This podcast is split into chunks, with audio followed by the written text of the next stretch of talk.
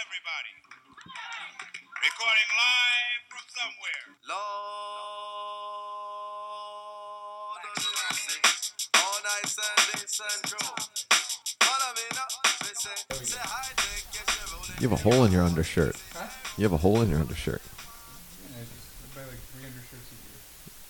Too many push-ups, motherfucker. No, Don't button no. up for the. Can't look like a. Give the people what they want. Take the sh- take the undershirt off. Actually, like Seal. Vac- that's a vacation look. No undershirt, just going for it. Yeah, give, give, give him that kiss by a rose look. Here we go. It looks good. I like to always put the pillow on your lap. I'm just it's good I, comfort, and if you want to put the notebook there, you can. Well, I just naturally always, ever since I was younger, I've always sat with something in my lap. I feel uncomfortable not having something in my lap. Always. Yeah, You always have something in your lap. always. If if not a pillow, what else do you have on your lap?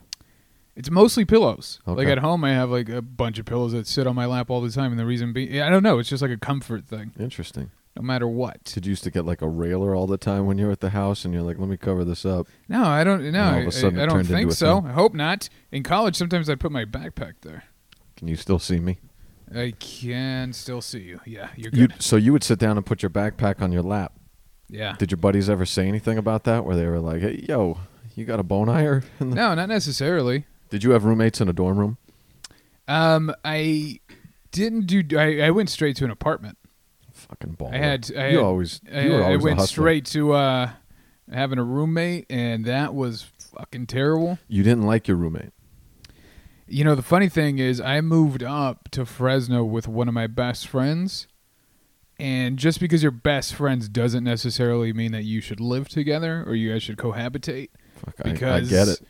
It was, it was tough, man. It was tough, and it was tougher because we knew each other our whole lives. We had known each other since we were like six, and then we lived with each other, and we couldn't stand each other. And you haven't really spoken much since. Uh, we see each other every now and then. Actually, our daughters played on the same t-ball team, but Oh, okay. he's still a really good friend of mine. It's just a really weird like It just didn't year work out. that yeah, it just didn't work out. Where it's just like okay, we we probably shouldn't live together. We do things differently. And this was freshman year. You moved up and went to an apartment. Yes, sir. God damn. How'd you get? Baller. how- yeah, I was gonna say, how'd you get to an apartment right away? You were always hustling. Uh, Drugs. I- you know, I, I did what I had to do. Actually, the apartment I lived in, I had no, I have no idea how this happened. But the way it worked was, you guys shared a living space, Hmm. and then everybody had to rent individual rooms. So the individual room belongs to you, but the living space is shared between everybody. And originally, my roommate and myself were sharing a room. So it was a two bedroom apartment. We were sharing a room, and the apartment complex manager was going to like assign us a, a roommate for the other room, and it just never happened. So I was just like, you know, what, I'm just going to move into that other room until they come and inspect the apartment or say something. They didn't say anything the whole time, and I was paying. Two hundred dollars, two hundred and five dollars a month to have my own room in my own apartment. So two of us spending two hundred and five dollars, so four hundred and ten dollars for the whole apartment, and it was a nice apartment. And you had this for four years. Um, we lived together probably for a year and a half, Oh, okay. and then I went out and got my own place solo for the ladies. wow. Look no at you ladies go. came. No ladies came. Solo on campus, near campus. Near campus, right across the street. And was it a, was it a shaggin? No, Wagon? I, I, I, if I could go back, I would have so much more fun in college than I than I did the first time around. It was a Yep. good time, but it wasn't. Uh, you know, it wasn't like the. It wasn't like the movies. That's for sure. But in a year or two, we're gonna look back and be like, if I could go back, I'd Yeah. have so much more fun for this year of comedy. That's Yeah, just kind of the way exactly that we roll. Yeah, everything, everything like that. That nostalgia, looking back on things and what you would have done and could have done. And Yeah. I, I think about that all the time. I think about that with comedy. Like, what if I would have just left at 20 years old and went to Los Angeles? And the truth of the matter is, it's great to romanticize that, but in all actuality, I'd probably be one tenth the comic I am Probably would today. have been awful. So, So at a year and a half in, you moved out and moved into your own place, yeah. and you were by yourself. You didn't have another. by roommate. myself, which is the weirdest, the weirdest feeling. Like it now, looking back on it, like I thought it was weird at the time because I'd go all day without talking to anybody. I wouldn't say a word. Like during the summers when school was out, I wouldn't say a word. I could go a whole day without saying a, a word, and I'd like talk in my apartment to myself and feel really weird about it. Now I don't have two seconds to myself, and I'm like, man, I really wish I would have enjoyed all that. You would all love talk time alone. Yeah, I would love to just be alone every now and then, and it's It just would be a not the dream. case for me. Yeah, I can't had a, go to the restroom without fingers under the under the door there. and those are my fingers. Yeah. I had, I had a rocky road of roommates throughout college. So I didn't start until spring of of that year. So it was 2000 everyone started in the fall of 2004. I didn't start until spring of 2005. Okay. And when I went, I just got paired up with a random roommate who I think was from Reading or Philadelphia or something like that. And I won't give the guy's name, but they all used to call him Chicken Boy. And so he was like a weird guy. He was really nice. Yeah, you don't want a roommate with a nickname And this guy's nickname was you don't want a, roommate with the nickname Chicken Boy. or a nickname that they come in with. You want to give them a nickname. So everybody had their cool buddy who was their roommate. And I had Chicken Boy, who was very nice, but he was Chicken Boy. And what, what did you ever find out where that originated from? Uh, he worked at a chicken like he he served chicken, but then he he would like he would have weird instances with the chicken, like it would be all over the place, and he'd have a chicken suit on. I think I don't know, Jeez. but he was this really tiny guy, and we had a college roommates. You're basically in my living room with t- with a bunk bed smaller than my living room with a bunk bed on each side and we each had a TV so it's like we're both watching TV sometimes it's weird and he's a weird guy and I'm sure I was a weird guy but he was so small that I accidentally tortured him in this place because I wouldn't know he's in he would like lay in bed under his covers a lot and kind of hide and so I would come home from class and I would think the place was empty and I'd throw the lights on, put music on, be singing, yanking off in there, doing whatever. He's asleep next and then you? every once in a while, like 45 minutes after I walked in, the blankets start wrestling. This What- tiny what you- dude pops up. How tiny was he? Like a scares the ten? shit out of me. Oh, he was. I was only 130 pounds back then. And how do you not have the awareness, knowing you have a roommate, to be like, "Look, he's popped in on me three times. I didn't know he was here. This and kid may- maybe I should, maybe I should scope out the room before I start uh, helping myself out here." he had to be 5'5", 95 pounds. Well, I had to give him a show at some point. You want to you want to see this bad boy. That's what roommates are for. So then, at the end of that semester, I moved into this place with some really cool guys. One of my buddies, whose name is Michael Jordan, he makes those custom kicks that I showed you over the weekend for Oh yeah, those are really awesome. for Cam Jordan and celebrities and all that stuff. I'm gonna get him to make me a custom pair as soon as I get creative enough to have anything to put on a pair of sneakers. Put the podcast But on there. check out Jordan Custom Kicks on Instagram. Some of the craziest sneakers you've ever seen, and does it for all the all the pro athletes and all that. I moved in with him and these two other dudes who were really good guys, and one of them left. So so now it's in a living room sized place with four people living in it. Jeez. So bunk beds where Mike Jordan was on the top, my buddy Justin Lamparella was on the bottom. Michael Jordan's on the top. Michael Jordan's on Yeah. the top. This kid Alex, who left midway through the semester, it just didn't work out. He was on one side on a loft, and I was on the other side on a loft, and we had a good time. But then we all kind of went separate ways. So Mike went back to New Jersey to go to school somewhere else. Alex went somewhere else to go to school and finish up.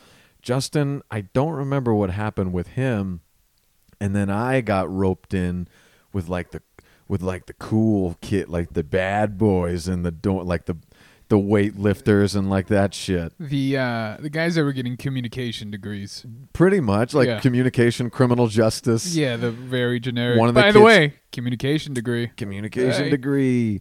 One of the kids' dads was a professor, so he got free tuition. So he was just there for what, and but he wound up going Because he- it's free. Why he, wouldn't you? He wound up falling into an art major, and I think he's actually an artist now, which is pretty cool. Nice.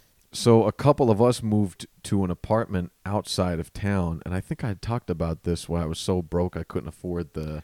The the spaghetti the spaghetti every day. Yeah. And so it put a strain on our relationship, and I started dating somebody, and I turned into kind of a loser. I would stay in my room because I was poor and and thought I was in love at the time, and so I was kind of a shut in. And it put a big strain on me and the other roommates and it was kind of it was like you and your buddy was kind of never the same with us again and i'm not really sure what happened i just know that the majority of them didn't like me so it it might have been me it must have been me by consensus but i i I never really learned what happened, and then we just kind of broke off, and then I commuted from home. And there's like a weird vibe after that. It's never the same. It's been it's been a, over a decade since my roommate and myself live together, and it's still it, there's still a weird vibe to it when you're in the same room, when you're hanging out, when you're at parties together because you've fought. Right? It's in the air. Like you, yeah. There's this weird tension in the air. Um, funniest thing, and he's he'd probably hate for me to tell this story, um, but we all grew up together, so it was myself, himself, and what happened was we had a buddy who was uh, needing to get out of Bakersfield for a little bit, so he was just needing. Actually, my my, my I won't say his name, uh, but he listens to the podcast. yeah. He was uh he was needing to get out of town for a little bit. Just you know, things weren't necessarily working out at home. Just you know, start fresh somewhere else. So we moved him in. So not only are there two of us, now there's three of us that should be that are each still paying two oh five a month. He, we just moved him in. Like we didn't even tell the apartment managers. We just moved him straight in, and that got even love them all. We we are all still really good friends. The thing is, we we sh- we're not meant to to work together, right? Right. And or to live together. I'm sorry. And I was really focused on school, getting in, getting out. Uh, really being on the gym at the time. I remember I'd walk like a mile and a half to the gym, walk back, ride my bike. I was like a buck seventy six at the time. oh, Joey. So it was uh, it was big, you know, you know, Hot big, Joey. big into gym. yeah. And uh, so I was really focused. Like I, I didn't let a lot of things distract me. And my friend who still lives in town now, he was kind of more at a different in a different place in life. He was partying a lot. He was working two jobs, taking one or two classes, but for the most part, his focus was on partying all the time, which is fine. We we just both couldn't cohabitate like that. Right. And you were bumming him out and and harshing his mellow. Yeah, and I And and, he he was was, always like keeping you having up. people up at two two or three in the morning when I'm trying to study God or forbid. just whatever the yeah I know God forbid. I know I know Kids but getting uh, laid in college. What an asshole. what happened was I'm on your was- side. I fuck. I know him now. he was uh and he would probably admit to this probably still being one of the weirdest fights we've ever had. Ooh, I got a weird almost fight. well, well, well, check this. Let's see if you could top this I- one. Deal. we all grew up together, so we know each other's parents, right? And I remember his his parents helped us move into the apartment. So his parents brought up the furniture, all that jazz. You know, found us a couch, all those things. And right before they left, his mother, who I still talk to whenever I see her, we're still on a really good. Um, we still have a really good relationship. Was like, hey, I know that he can get out of hand. Whatever you do, please watch out for him because I trust you to watch out for him. And I was like, all right, that's fine. Um, Now I see what. so we all we all knew each other. We all grew up with each other. So it's not like just roommates. We all cared about each other deeply because we all lived next to each other uh, growing up. And he was. Uh, I'm gonna just guess that he was doing a little bit more than maybe he was just smoking a lot of pot. Maybe he was drinking a lot. I don't know, but I know we caught him in a weird spot. I came home from the gym one day, and he and my other roommate were fighting with each other. And then I come in, and we're all yelling at each other. So at this point, like the tension had already like been like boiling, and it just Just need a reason. yeah, we just were exactly looking for a reason to fight. And we're in the room and everybody's yelling at each other. Uh, we're all kind of crying at the same time because it's like God. deep. And my buddy, who at the time was going through some stuff, who's going through some shit, Uh huh. I'll always remember this. He said, Look, I don't care about the living situation. I don't care about work. The only thing I care about is getting good grades. The second one was like being healthy and winning American Idol. Winning American Idol was the third one. He meant that. He meant it. Was he a good singer? No, he was a terrible singer. And he had always talked about auditioning for American Idol, and I'm pretty sure he was drunk when we had this com- when we were all fighting. That's the only thing. That's the only thing I can think. Like, why would you say that? Yo. But he was dead serious, and I, everybody's like crying and in tears because we're all yelling at each other. And he says that the only thing he cares about is winning American Idol. Yo, I love people who feel like they're really good singers and they run in my family. Like my dad thinks he's a really good singer and he has a good voice and he can imitate that I forget that one guy like uh, Michael Michael Jackson? McDo- Michael McDonald. Michael Jackson. Yeah. Michael McDonald. You don't know me, but I'm your bro. And he'll sing that shit like he is taking it to the streets. Like he'll go after it.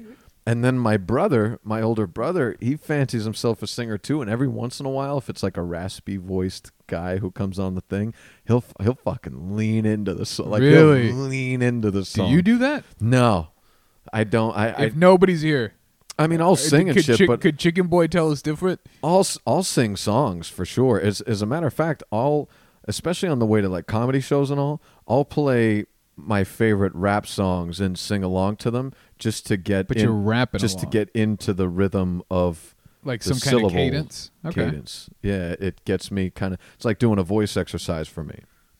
As a matter of fact, there's one specific verse two of OutKast "Back of the Bus," Andre 3000's verse. I do it before just about every show. I'm gonna have to listen to that verse now. Fun fact: you'll never catch up to it, motherfucker. Yes, I can. You I, won't I'm on it. like some Bizzy Bone. What were, what were we? T- oh, we were we were talking about your buddy who wanted to be on American Idol, Yeah. and that's that's where the fight ended. I'm That well, I don't remember. Like it's it's been so long that at this point that memory is simply just a snippet. okay. Like I don't remember what what led up to it. Like I don't have all the details about But that. if- I don't have all the details about what happened afterwards. What I do know is that that was said. Everybody was crying, and he hit us with that, and I just felt like like laughing, but yet I knew he was serious. right. Yet I also thought he was on drugs. So I was just like, I don't know what's going on here, and I don't, like I said, I don't remember what happened before, what happened after. I just know that that was said, and he was dead serious And about it. that man's name was Steven Tyler. That guy's name was Ruben Studdard. yeah, that's it. Yeah, I don't watch enough. my American roommate Ruben. Studdard. That man's name was Sanjaya. Everybody. I got something to top that one. really I- better than that. I think so. Go for it. we lived on a two story basically townhouse so on the bottom level was uh, our our one of the guys lived there and then the other four of us were on the top level and the living room was on the top so you would when you parked you'd park like along this the the backyard and you'd park on the side street next to the house and the first floor was right at ground level second floor is above. The window to the living room was above. Now i had different interests than everybody there. I was more eclectic. So they were very they were all very lift weights bros kind of white It's like the frat house. into baseball and football and fucking Lynyrd Skynyrd into hunting, like very fucking hockey, like specific shit. Yeah. I walked a bit of a different pace. So I was the only one in the house that was in a basketball intramural league. So I was I was at an intramural game. I come home from the game and I get out of my 91 Oldsmobile and I'm about to walk to into the house. Not bragging. Not bragging. things have been good for a long time. I get out of my Johnny and I go to walk into the house and I see something coming from above me that almost hits me. And I look and it's a stream of something coming out of the living room window. Oh no. And I realize that it's piss coming from out of the living room window and almost hit me in the head. Almost. How how close is almost? Like you could smell it. Close. Like, Like it old like roommate wasn't drinking enough water. a fragment might have touched my shoulder that I was unaware of. Oh. Close enough. Close enough. Like if I pissed right now, it would be further away than this piss was to me. Jeez. I can give you an example if you'd like. No, I'll Okay. I'll pass. I'll take your word for it. So I walk in and having the attitude that you know me to have, I walk right up the stairs. Yo, That's you. That's yo. it's still you. No, that's Don't blow the people's eardrums out. See, yo. that's not bad. Yeah, there you go. So I walk up and my buddy's there, and he's kind of full of well piss and vinegar, and he's got a bit of an attitude, and he's been drinking all night, and so he turns around and he gives me like a what, and I don't remember exactly what happened, but basically, the story, long story short, as I say, hey. You almost just pissed on me, and he kind of gave it a laugh. I said, "Don't do that fucking shit again." And he's like, "I'll, I'll do it again." I said, "You better not do it again." And he goes, "You know what? I'm going to do it right now. I have some more piss in me." And he turns around to go piss out the window, and I grab him and go to shove him, and they like they break us apart, everybody else. And from that point, it was always kind of weird. But again, how do you ex- if we we got together 12 years later? How would we explain that to each other? And the only other time I remember some weirdness between us is weeks after this, we decide to play what turned what was at first a two-hand touch football game in our yard. It was me and kind of the more frail guy in the house versus this guy and the biggest lad in the house, but and and that this another guy was like an official quarterback, Oh, all time quarterback. all time All time quarterback. official artificial quarterback. Art- So shortly into the game, someone decides that we should play tackle football. Yeah, of course. And as an innocent, if you were just watching as an outsider, I'm sure very quickly you realized this was not about football anymore. Like this was about we were specifically me versus him, and his henchman kind of versus me and my buddy at the time.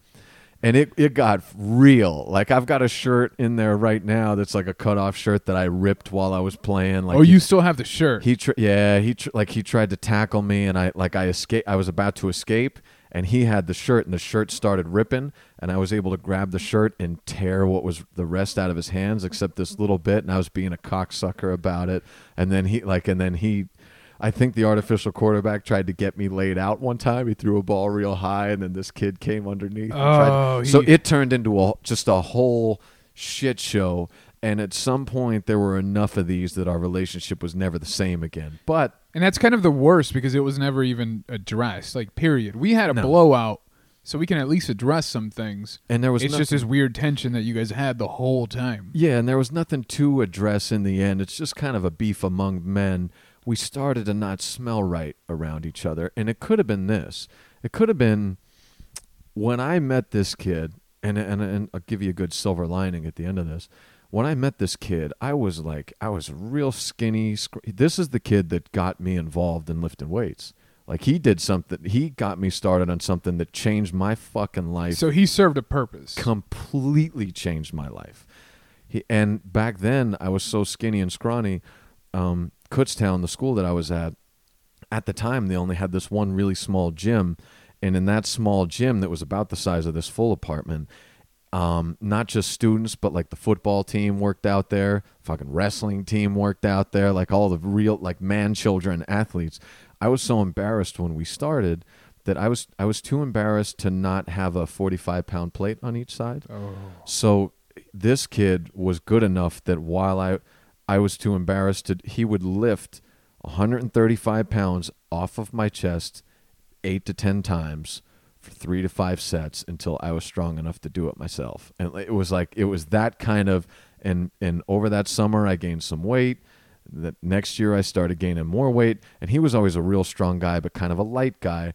And he was I was an interloper in this group of friends. He was like their alpha, their king dingaling, and then they kind of took me in because he and I got to be really good buddies. So I was like a I was like an outsider to the friends. They were going to be his ride or dies.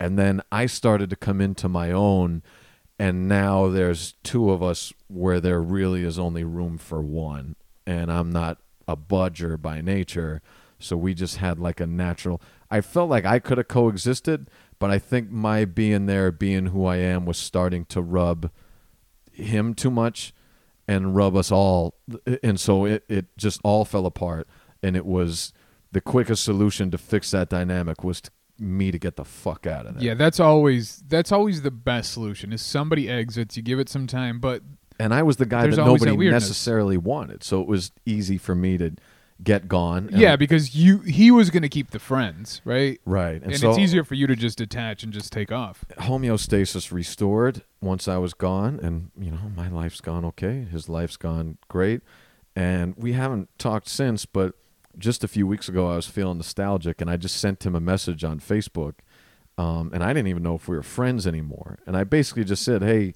just want to just want to reach out. I you know I don't know things got weird with us, and I don't know." What it was, and I- I know we don't need to dig into that at all. It doesn't matter. We're we're just in two different places for that.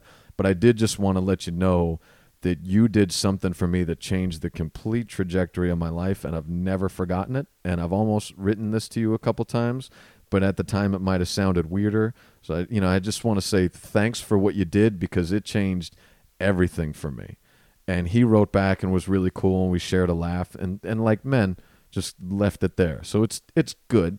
You know we're not gonna we're not gonna take vacations together but it was a good place to But you probably needed that just to get it off your chest and just to close that like these interpersonal relationships that some they don't have a, an official ending. Things just kind of teeter off and then you catch yourself at two in the morning wondering what happened to Well- old johnny boy or whatever this is strange but this is it's something that changed my approach to a lot of things which i i took a short vacation trip to hawaii and while i was out there they talk everybody talks about how nice everyone is out in hawaii um and while I was out there the first day or two, I was like, man, everybody is so nice out here. Like they want to be best friends. But after two days, I realized that as I would interact with these people, they'd be super nice, and then I'd try to act like we're. I'd come heavy to be like we're best friends, and they'd be like, and they it would just be like, no, no, no. Like I realize they're not being nice so that I like them. They're being nice because that's what they do. That's who they are, and it, it was this weird kind of flip a light switch of you do things not because of I used to get caught up in reaching out to extend an olive branch to somebody and then if they didn't accept I'd go, "Well, you know what? Extra fuck you. You were wrong anyway." but from that point I've been much more cognizant to go, "No, this guy and not for me, not for my closure. I reached out to this kid because I wanted him to know if we never talk again, whatever he thinks about me, I just want him to know that he did something for me that I could that I could never thank him enough for. And he deserves to know that. And whether he says "fuck you" back, or whether he says "ah, you're full of shit," or whether whatever whatever the thing is, for me, this is what I should do. So so regardless of where it goes from here, I don't need closure, but just this is who I feel like I should be right now. so regardless of it's reciprocated or not you Yeah. just had to say something I just I just wanted to let him know if it were me doing what he did for me, if it were me in that position and did something for somebody, I know it would make me feel nice if they if they acknowledged what was done. So I felt like I I understand the invaluable thing that he he the trajectory he set me on, eh, self confidence, you know, size, strength, well i mean it changes your whole all of it, it yeah it it literally changes your whole life everything. And, it- people who probably haven't been through some kind of transformation like that probably don't understand that or can't grasp it. I, I can't even explain the awareness of how much I know it's done for me without sounding douchey. like had you been like this big guy your whole life, you would you probably wouldn't have, wouldn't, Wouldn't be as a, yeah you wouldn't appreciate it. Yeah. But since you've seen the other side of it, And you, wouldn't want to defend wouldn't want to defend other like people more vulnerable like but uh, just a bunch of things wouldn't would be different. I wouldn't I wouldn't have the confidence I have now. I wouldn't get into certain things that I did now. I might not have started comedy. Certainly wouldn't be who I am in the group without the, without the things I've learned from that. Wouldn't it it formed a lot of hard work aspects that, you know, you learned a lot about yourself. learned a lot. You got it. You, And you I- dug in on yourself. and I felt like he should know, so I told him. I've never done anything like that. I well, if think. you if you have anything, yeah, to say to me. Let me see, uh, Chris. Thank you for letting me on your podcast. Without you, I'd be editing all this stuff. thank uh, if you'd like to thank me for letting you hide that boner you get during every podcast, I'd be more than willing to accept. Hey, Bomb Diaries turns me on, man. What can I say? Turns me There's on been too. a couple of interpersonal relate like I, I wouldn't say that there's been like peer to peer things like that with myself where it's like, oh, this one friend did this. It's always been like these just mentors in my life that just kind of like dropped in and they were a vehicle to get me to the next place. Um, definitely not you. I can Um, edit. I can edit that part out. but there's a couple things I remember that kind of that stand out to me that I always kind of think back on and think like, hey, like that actually probably changed a lot of what, of, or at least helped mold who I am today. I remember being eight or nine years old and being uh, hanging out with my uncle, and my uncle. Uh, who lives out of town would only come and visit every so often, but he was kind of thought of as like turned his nose up to people a little bit. He had a little bit of money. Um, his family didn't grow up like our families did here, and for some reason, every time he came around, he would he like took a liking to me, and he would let me hang out, and he would take me places. He would take me on vacations. Um, and I remember sitting down with him one day, and he said, "If you learn nothing else, learn how to speak to people and not be afraid of anybody." because it doesn't matter who you're speaking to, what their title is, how much money they make. If you can speak to them in a way that they understand and they respect, you will always be equal with them. And so that always stuck with me. And it's it was like the first time in my whole life that anybody at all ever gave me advice. And I was just like, okay, I don't know what that means or what to do with it, but all right, fine. Um, that was the first time. The second time, I was probably I was in my early 20s and I was like working at a car dealership. And just naturally, I'm just not the kind of person like I I do okay speaking to people, but that doesn't mean that I know how to sell anything, right? I'm just not a pushy person. I'm just not a person that's going to lie to somebody's face. And I remember speaking to this guy on the car lot who wanted to buy like a truck. And he just told me, he's like, okay, here's the thing. I, I really like this truck, but I'm going to go look at this other truck. And if I like this truck more than that truck, I'll come by, come back and buy this truck, right? And I was like, yeah, that, that sounds reasonable to me. Like, yeah, that's, yeah, it makes sense. You want to buy something you like. And so I was like, yeah, man, that's cool. Like, uh, that's fine. And we actually had a conversation up in, like, right before then for about 20 minutes about, he was an older fellow um, just about how he grew up, and he asked me if I was from town, like all you know, just regular kind of chit chat type stuff. And I was really young at the time, and he left.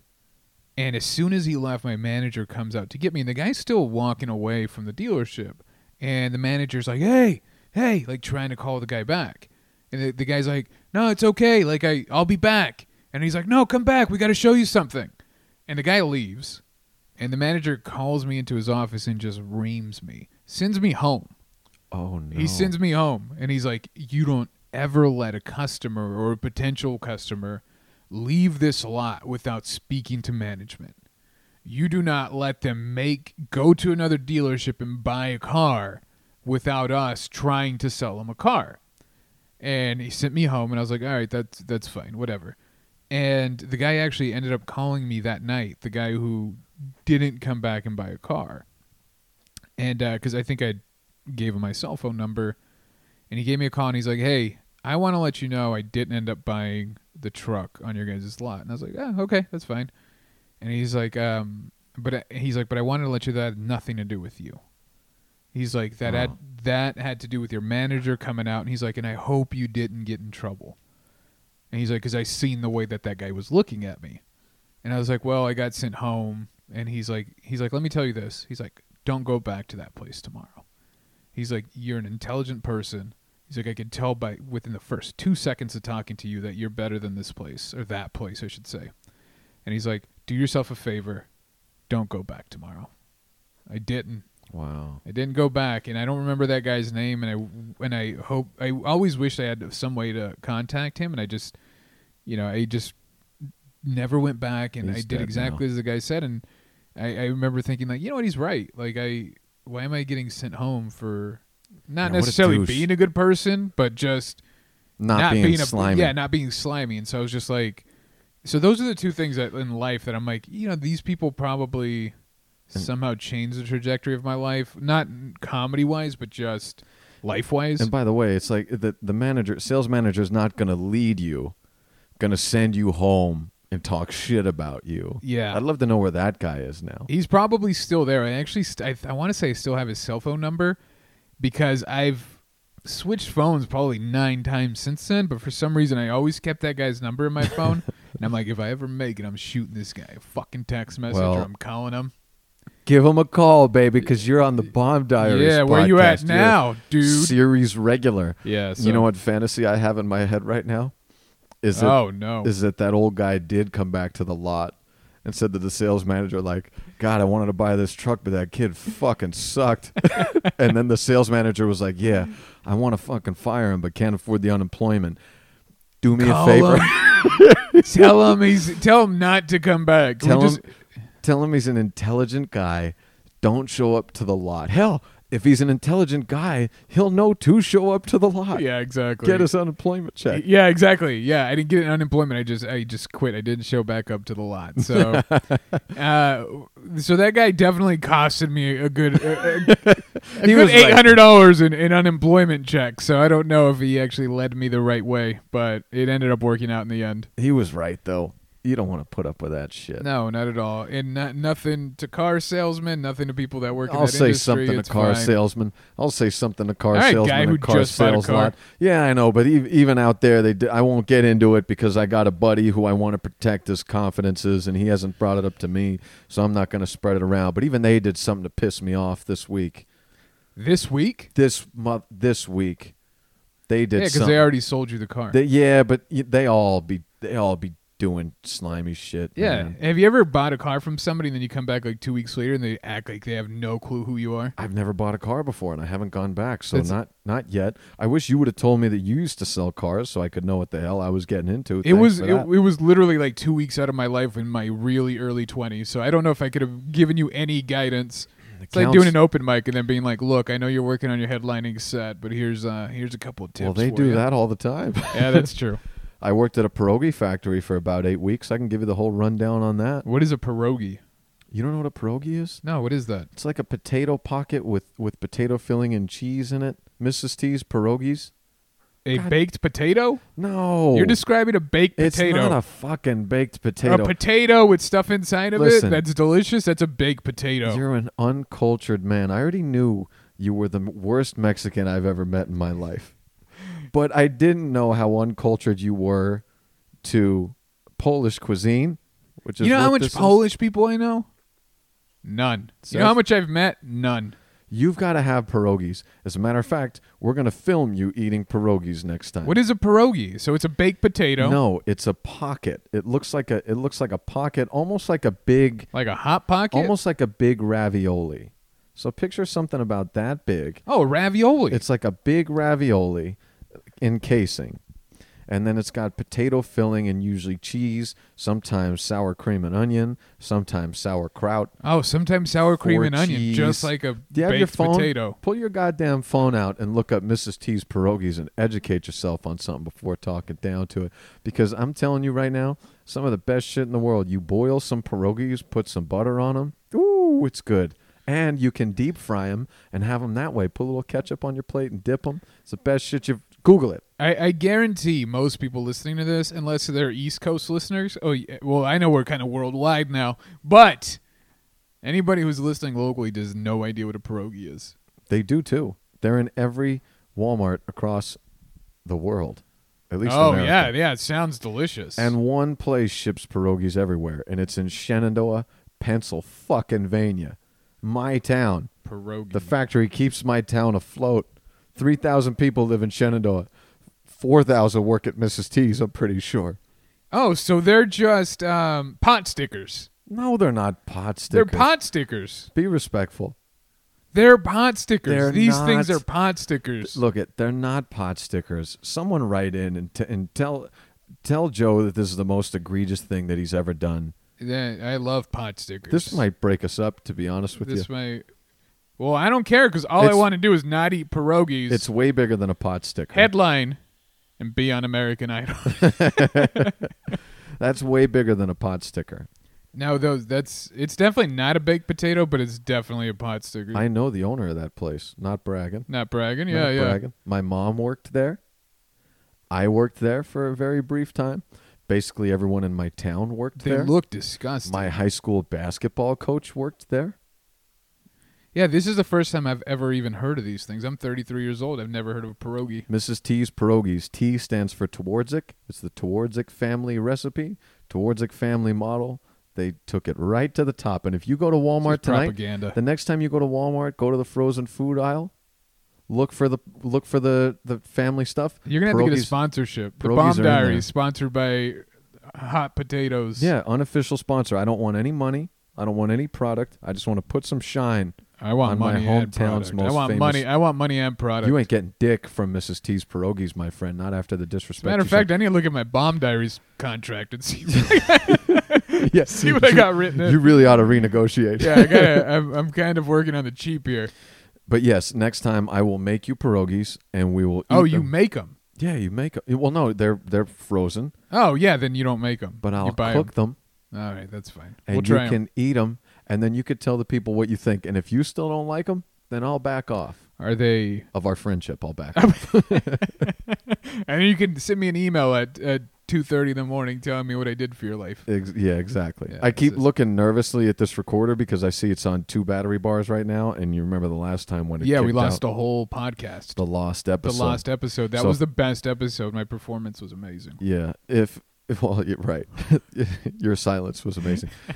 If that thing goes down to one, I'm going to hit stop real quick and change out the batteries just to get us Deal. That sounds good because you So- look nervous. We didn't talk at all about the show that happened this past weekend. How fun was that shit? The Streets of Bakersfield Comedy Showcase. Boom. 18 comics. 17. Boom. But oh, who's yeah. counting? Uh, 17. 17 plus they're one. Your best five minute sets. Yeah. It was a good time. It was a great time. It's fun watching everybody. Uh, it's fun, first of all, getting an audience that can hang that long Mhm. for eight for 17 comics. Yep. That is work because Oh. even though it was a two hour show, I'm one of those people that is of the school of thought that no matter how long the show is, the more comics you have, the longer it seems. So especially, and I looked at the, I looked at the list and who was going where, and I was like, okay, this makes sense to me. Like it, it made logistically a lot of sense. Like, okay, you have this comic following this comic because they kind of complement each other. This person's going to have energy. This person's not going to have energy. Some people just aren't high energy comics. That's not saying anything bad about the comics. It's just people have different energies. Yeah. And it was, it just flowed really well. Uh, I went up and I killed it. no, no, I didn't kill it, but uh, it was a He fun went time. up after the show was over. That was his spot. yeah, that's. Uh, but that was your home. flu game. Do you want to talk about your flu game? We can we can talk about that, but yeah, you're right. It was a it was a good s- sold out the room. That was the only the only downside, which is a good thing. The only downside was that the room was so jammed that we couldn't get in there to watch the other people. So I didn't get to see anybody set. The room was so jammed that the waitress quit. Yeah. The waitress quit before the show started and was like, "Look, I can't handle this. It's too many people. I didn't show up to work to work." Uh, no, she didn't get any Is that what happened? inspirationally old. I think maybe somebody called her the night before and was like, "You're too good for that. Please don't show up." uh, But no, you don't know what actually happened. No, so from my understanding, just from like a brief conversation with Dan Betts, was that um we we've been spoiled with this particular venue at Rocket Shop where every open mic we just have like wh- we talked about this before She's like the best of all one of the best waitresses in town, right? Esther, And this waitress um a different one. a, the- a different a different waitress what isn't exactly uh 5 stars on Yelp Tough. kind of a waitress. You if, here, if this person and and seemingly a very nice person, not Yeah, passing really any judgment and no names, but especially on show night, you know, if this person comes to you and just gives like a what do you want, you better order eleven things now, Because you she- will not see this person yeah, again. she's not coming back. It's That's not the it. best waitress in the you world. You might not. I've been to shows where I didn't see the per. I never. It never got to me Same. In the room. So So 110 people. So they typically staff the place with two waitresses, waiters, wait, waitresses, whatever. And even then, they can't keep up. Like it is, it's just a lot. It's really high volume. it's tough to get through the room. It's It- all that stuff. Yeah, it's a really weird setup. So, the, the but yeah, the lady just quit like right before the show started. Well, it's what we love about the place is that it's set up perfectly for comedy first, and we'll figure out how to serve them drinks second, as opposed to too many places that go, no, no, no, I got people that want drinks, so we're putting the baseball game on, and you could just talk over that. It's like, no, this whole room is going to be for comedy, and we'll figure shit out around. it. yeah, everything else is secondary. yeah. But yeah, it was uh So she just so so five minutes before the show, the manager gets on the microphone and he already made an announcement and we were all kind of sitting in the back on like what the hell is he doing because he's like hey we got an order for like bob yeah. bob who ordered and we're like Who ordered two beers? Who ordered two beers? Like what's he doing and then he gets back on the mic and at first we're all like what in the what is he gonna say now and then he gets up and goes hey I just want to let everybody know we're really sorry, but there might be a bit of a delay to start the show.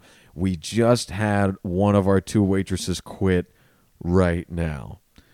and we literally watched her walk out of the venue and into her car and get the hell out of there. Yeah, and so everybody who was involved with the place pitched in. Like the one of the owners started serving, the manager started, and like the crowd was really cool. Like they're clapping and shit like that. And I want to explain. Someone got on the microphone and was like, "Don't worry, everybody. It it's pretty much the same. Let's just say it was pretty much the same as it was gonna be anyway."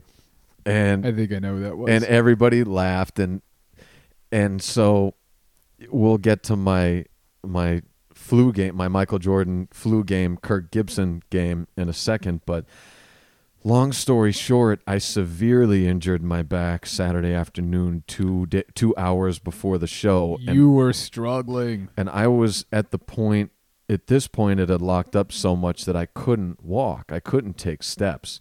So I was trying to do it, and I, it's like two and a half hours before I'm going to go on stage. So I'm trying to take small steps to loosen up the hips to be able to take strides just to walk in a straight line and step onto the stage. So as the commotion's going on before the show, I walk outside and walk along the sidewalk and walk to the back of the building just to try to stretch out my hips.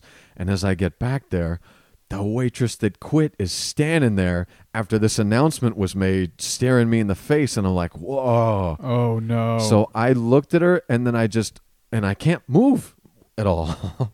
I'm stuck. So I just looked like above her to the road. I just looked away and she's standing she's standing on the on the parking lot. I'm on the curb which is about 6 6 inches above and I'm just looking into the distance onto the road and she's talking to me like I quit. I I quit. I I'm, oh, you know, she actually talked I'm to you. sorry. And she's just kind of talking it generally, but then in my direction. I'm sorry, you know, sorry, but that's just how it goes. I quit. I'm I'm done with this. I'm I'm done with this. And I'm like, I don't.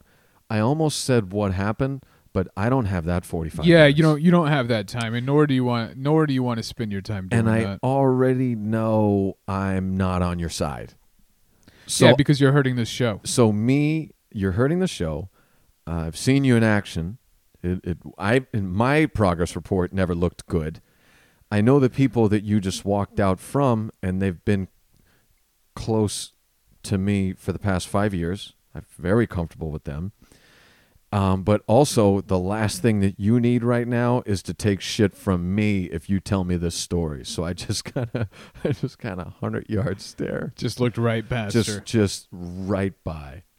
But besides, be, even with that happening, it was still a really great show. Great show. Now it's five minutes apiece, so every, 17 comics, five minutes each. The best five minutes. Everything was being recorded. Yeah. Um, that format, you you probably struggle with it the same way I do, where five minutes to me is like one and a half bits. Yeah, well, my best five minutes doesn't make sense because it's 12 minutes.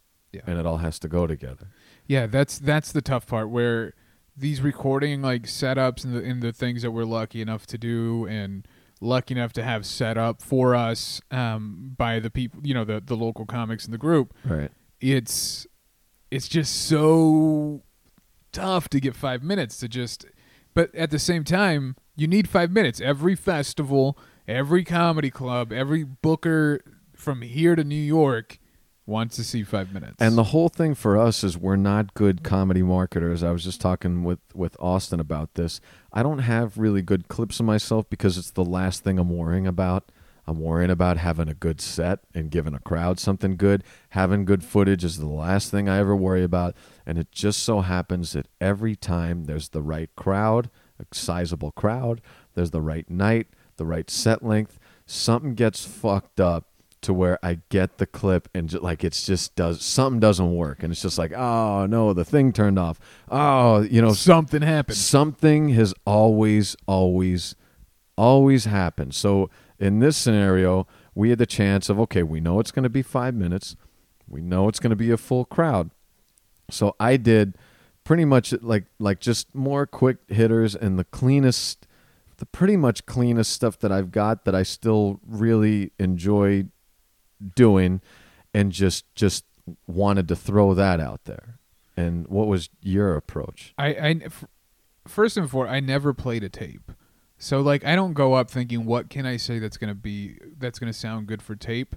I I try to work mostly clean for the most part, just cuss for emphasis. You know how it is. Um, but something that they were doing that night is they were cutting everybody's music short.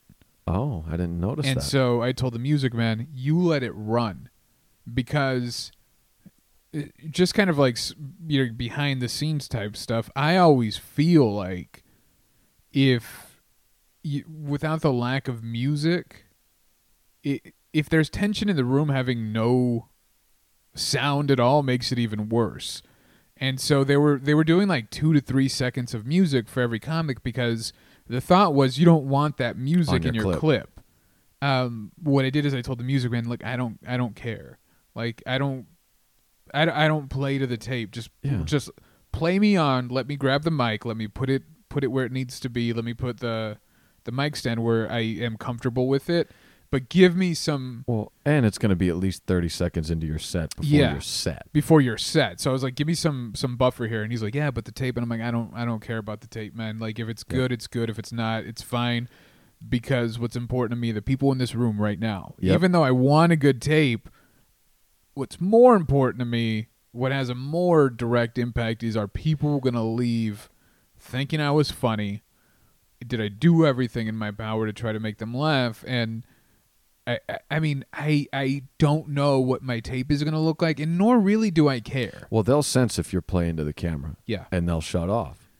it's it's it just feels Right. artificial to me. Now that doesn't mean that, that it's like that for everybody. I just don't like doing that. Like there is actually uh, a spot in my set where I dropped like a local reference, Yes. and I tried. I thought about it for like a quick second, and I was like, "Should I do this?" And I'd never done it before. I'd never never punched up that particular joke with this local reference, and then I was like, "Yeah, because they're gonna laugh. I should do it." So I did it, they- and it's not going to look great on tape because people in Seattle have no idea what what that local fr- reference is. But ultimately, I left feeling good. It was it was the right call because I will have plenty of opportunities to get tape, and it, I know I'm going to get a really great pro- produced tape, and I can still use it. Yeah. Um, but I ca- you have to kind of make those calls on stage, and I was like, no, it's fine. Like I'm just gonna do what it takes to make these people laugh right now, especially after 16 comics Right. or 15 comics or whatever the case is. You have to do something that's just like I'm doing this for you guys, Right. and I don't care what the tape looks like. Well, same thing for me. I, I, the stuff that I was doing is cleaner stuff, but I also thought about going up and for a half second, my brain went, "You can do this thing entirely clean and not say any curse words at all." But then my brain immediately kicked into, "Fuck that!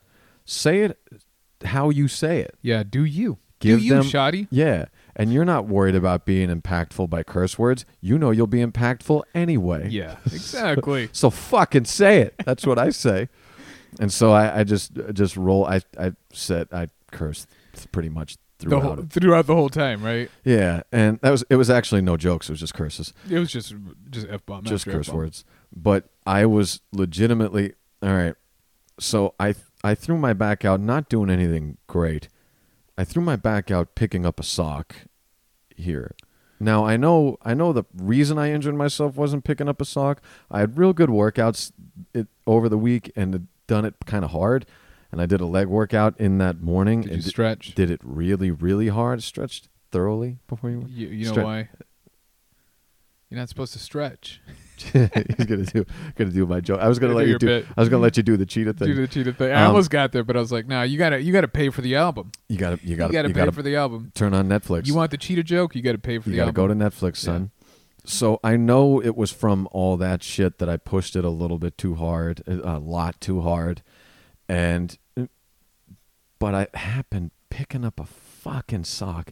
If I wouldn't have had the nervous energy that like once four o'clock hits on a show night, I just want it to be seven. I'll mortgage that three hours of my life any day. Just get me to the show. Let's re let's fast forward this So I'm little bit. cleaning the house just to do it because I never do, and to kill time. So I feel extra like an asshole. And this was a really bad one to where by the time I got there, I was standing up, Uh, literally not being able to take a step. I would have to hold a chair and shuffle my feet. And I, I, I hate being this guy. I try to hide it anytime I can, like to, to be as candid as I was being. But I had to keep saying to you guys, I don't, I don't know if I'm going to get up there.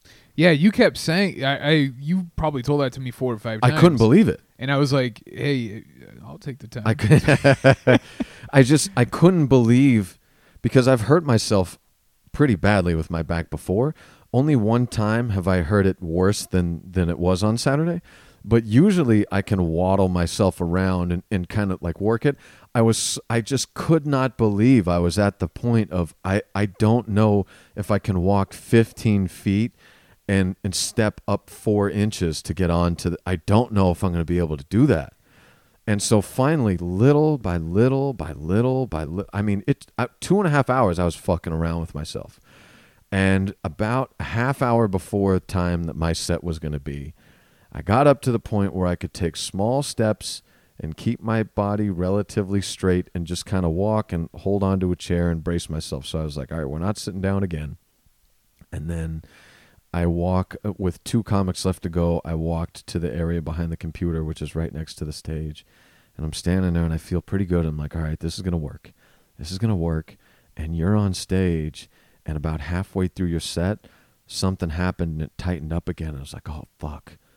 It's, it's tightening up right now. If it tightens up right now, I don't know what I'm going to do. I might need him to carry me. Like it never occurred to me to not do it or to not try. yeah, The- just the, only thing I was thinking of, how do I get through this without creeping them out?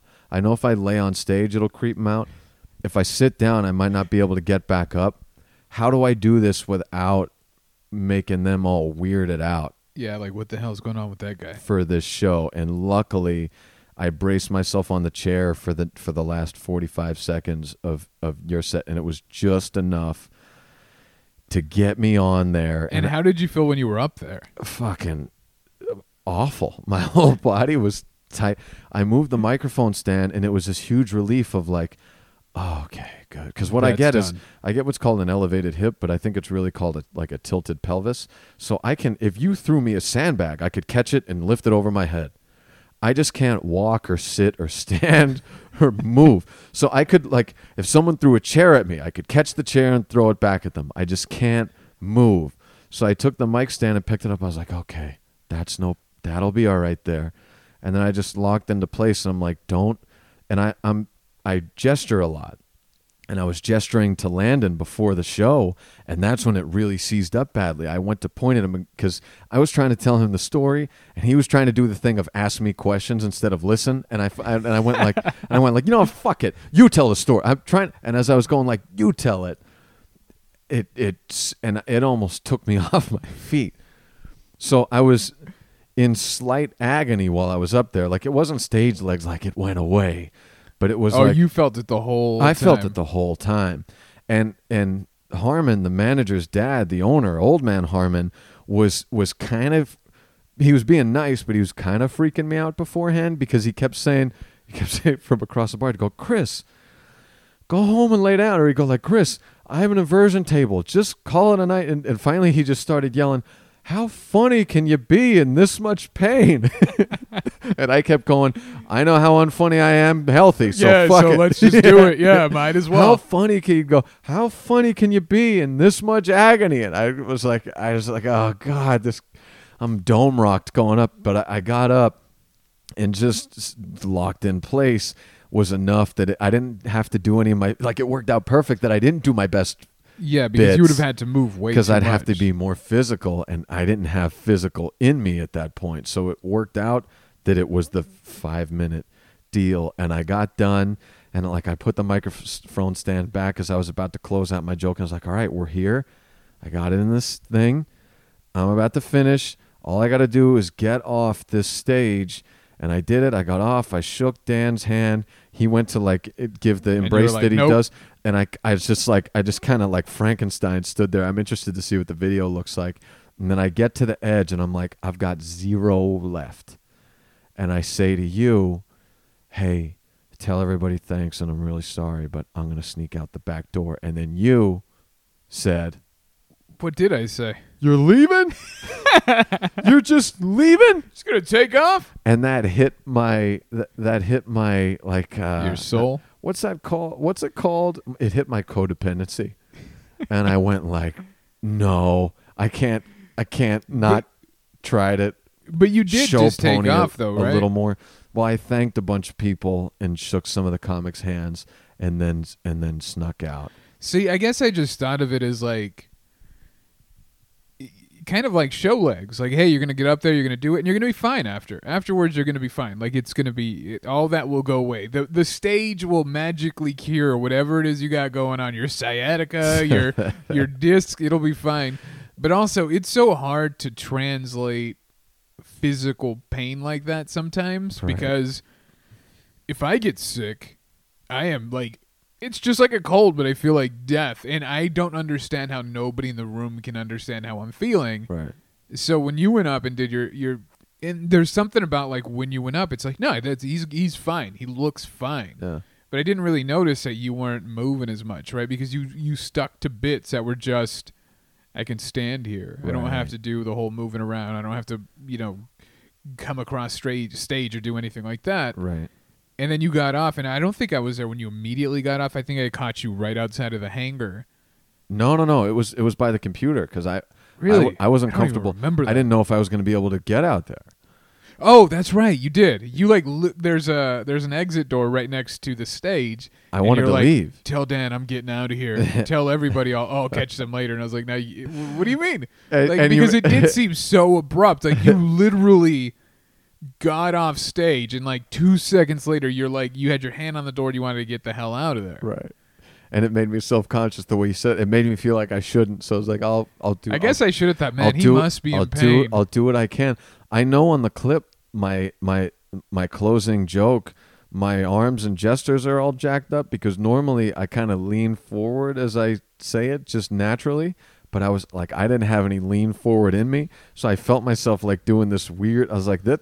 Uh, while I'm saying the bit, I'm like, that's not what your arms do yeah, you you're do not supposed to be doing That's that. like What Ricky Bobby. on? Like I don't know what to do with my hands. yeah, just do this. And yes, I was I was ready to exit stage right. it was quite an eventful night. Had had the announcement not been made that the waitress quit, like everything that was probably going on behind the scenes, right? Like the uh like you're back, the waitress quitting, like not necessarily having our traditional music man. Like whatever the case is. It's just like All of it. all of it. Like all that stuff that goes on behind the scenes that could just be such a shit show most of the time. Yeah. It- but it's kind of like Yeah. yeah, if- but this is actually. and if you went to the show, unless you're us, you would have never known any of this shit. no, and the the show was packed, so like all the comics had to sit in the corner. It was really weird because you're at the show, but even if you want to be in the show, it was hard to gauge where everybody was at because every you had to you had no choice but to sit outside. Right. You couldn't be in the room with anybody. You couldn't. If you're lucky, actually, I think I did sit for a little bit behind the computer for a while, but it was like that place was to the gills. Like there was no way that you could yeah. take a seat. There's no way you could do anything. But it's just hilarious, like all this behind the like behind the scenes stuff going on. And had the the announcement not actually been made, nobody would have noticed. I don't think. I think everybody would have been fine. It was just another great comedy show. and the one of the best lifelines I got, like to start my set because we couldn't be in there to hear what had gone on throughout the night. It just so happened that Lexi came out to get a drink halfway through the show, and she's. I was like, "What's going on there?" He's like, "She's like, oh, it's going good." Uh, Dan just had a funny moment. He was talking to this guy in the front row. He kept calling him Sleepy John because it looks like he's falling asleep. But I think it's just his face. And I was like, oh, I was like, is he up front, up front? She's like, he is the first person you'll see. I'm like, oh, thank you so much. And I got up and I looked, and this dude, he wasn't, he just, he had the sleepiest fucking face when I, re- got up there I, I, I rem- the guy in the Hawaiian shirt. the guy in the Hawaiian shirt. And so it's gonna I know it's gonna take me a goddamn half an hour to put the microphone stand on the one side.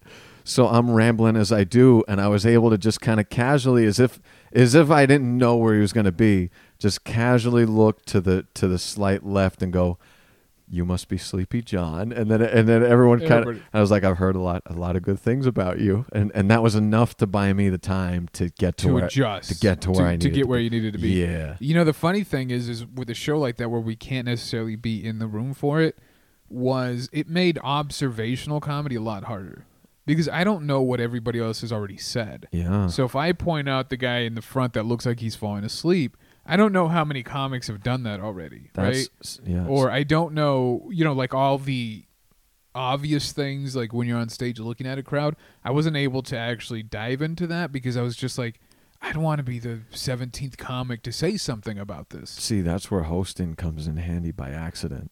Is because when you host for long enough, you're used to having to say something about just the last five minutes. Yeah. So if you can't be in the room and you can only be in the room before the comic before you goes, like for you know for so many repetitions of going, well, I only have this five minutes to play with, and there's always something stupid that happens. Like Always. Dan, like Dan broke a plate before my set, not knowing it was a he, thought, it was, a plastic, plate, yeah. and and so there so it was like there you go dan he did shots with people in the crowd before your set so it's like there what did you say when you got started do you remember Um I th- I said something about the fire code ah okay. because it, it, it was so packed, and I was like, "Man, we're There's just like, always- oh, fuck fire coats. always like it's something. fine. I, it's I, I I always feel like the first twenty seconds of my set I can never remember, like I because it's never anything I'm planning to say. right It's not like I know the first bit I did, I just don't know how I got there. just in the moment Like it's just what what's going on right now. What can I say? What can I point out? And then I just forget about it. Like it just leaves. Like I never said the damn thing ever. well, it's just like this if i asked if i called you on your ride home and i was like what did we talk about today you'd be like ah I have no clue. roommates and if I listen back to it, I'm like, oh yeah, yeah, I remember saying that. a lot of times when we end these things, I'm like, I don't know how that went. And then as I'm editing, I'll I'll punch in on different clip parts, and I'll be like, man, we we we actually talked about a lot of shit. Yeah, we actually covered a lot of ground on that one. yeah. We've been covering a lot of ground lately. We've been we've been. Did you say coming a lot of ground? No, I said covering a lot of you said Jesus we've Christ. been coming a lot of ground. You've gotten filthy. You know what? Take the pillow off your no, lap I, right I now. don't want to show people. Do you have anything else before before the batteries run out I have on our friendship? Uh, no. We're gonna change the batteries on the friendship, come back, and be recharged. Um, I got nothing. I got. I think. I agree. I think we have. What so we're gonna do this again Thursday morning, and we'll. So this will come. This will come out Thursday. Happy Fourth of fucking July! By the way, shout out to the U.S. Women's National Team kicking the shit out of England. Like I like I said on another on one of our buddies' podcasts, my favorite holidays are holidays that can be shared by everybody. Fourth of July. Fourth of. July, suck it, limeys. Yeah, forget forget you, Turkey. We beat you Lebanon. today. We celebrate great bologna. Freedom. Lebanon, great bologna. Yeah, we great- celebrate great pierogi. kicking your ass. How this whole thing started on Thursday. Did you watch the soccer game today? No, because No, you're I haven't. I haven't a watched a soccer game since uh, Mia Hamm Well, you need to and uh, Charlene Ther. No, that's not the right person. Brandi Chastain. Mia Hamm. when she that- took off her shirt, that was the that's the only full soccer game I've ever watched in my whole life. to take their shirts off for you to watch. Yeah, chauvinist. that's- Well, you watch it, them, women are kicking ass. Pay them. It's you that's not paying them. Hey, it. I support. I women. support women. I support women's soccer. I I support it. women's endeavors. I support women in general. I watched it I just can't watch soccer. heart in my ass watching because England almost tied it, and I got ugly American for these competitions. I can't afford for some. I'm going to talk some shit. Oh, we got. By the way, shout out to our UK listeners. How did you fucking like the World Cup today? I'm just kidding. they're, they're turning it off. They're never going to I'm listen again. Just kidding. I, fuck, happy Boxing Day or whatever the hell that you guys do. All right. Yeah, what do they do? These Just- colors don't run, we, but we love you. We're saying thanks for listening, and we really appreciate you listening. But also, cheer for us in soccer, baby. Happy au revoir, Fourth. Au revoir. Happy is that, 4th of is that July. British? Au revoir? I don't know. How do you say? Uh, Oh, what is Like, I British? don't- Is I don't- it's English, asshole? It's what do you mean? It's British au revoir? They speak English. s'il vous plaît. Au revoir is that English? Look, I just No. uh, I'm a real American. I don't care about what other people are doing in their speak- countries. I don't speak that goddamn Queen's British. Yeah, it's my fiance wants to travel out of the country, and I'm like, no, why?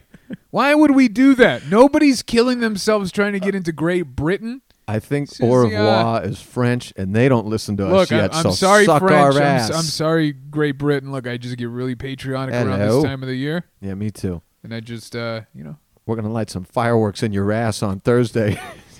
listen to country music Tuesday. and get it. All right, have a good one.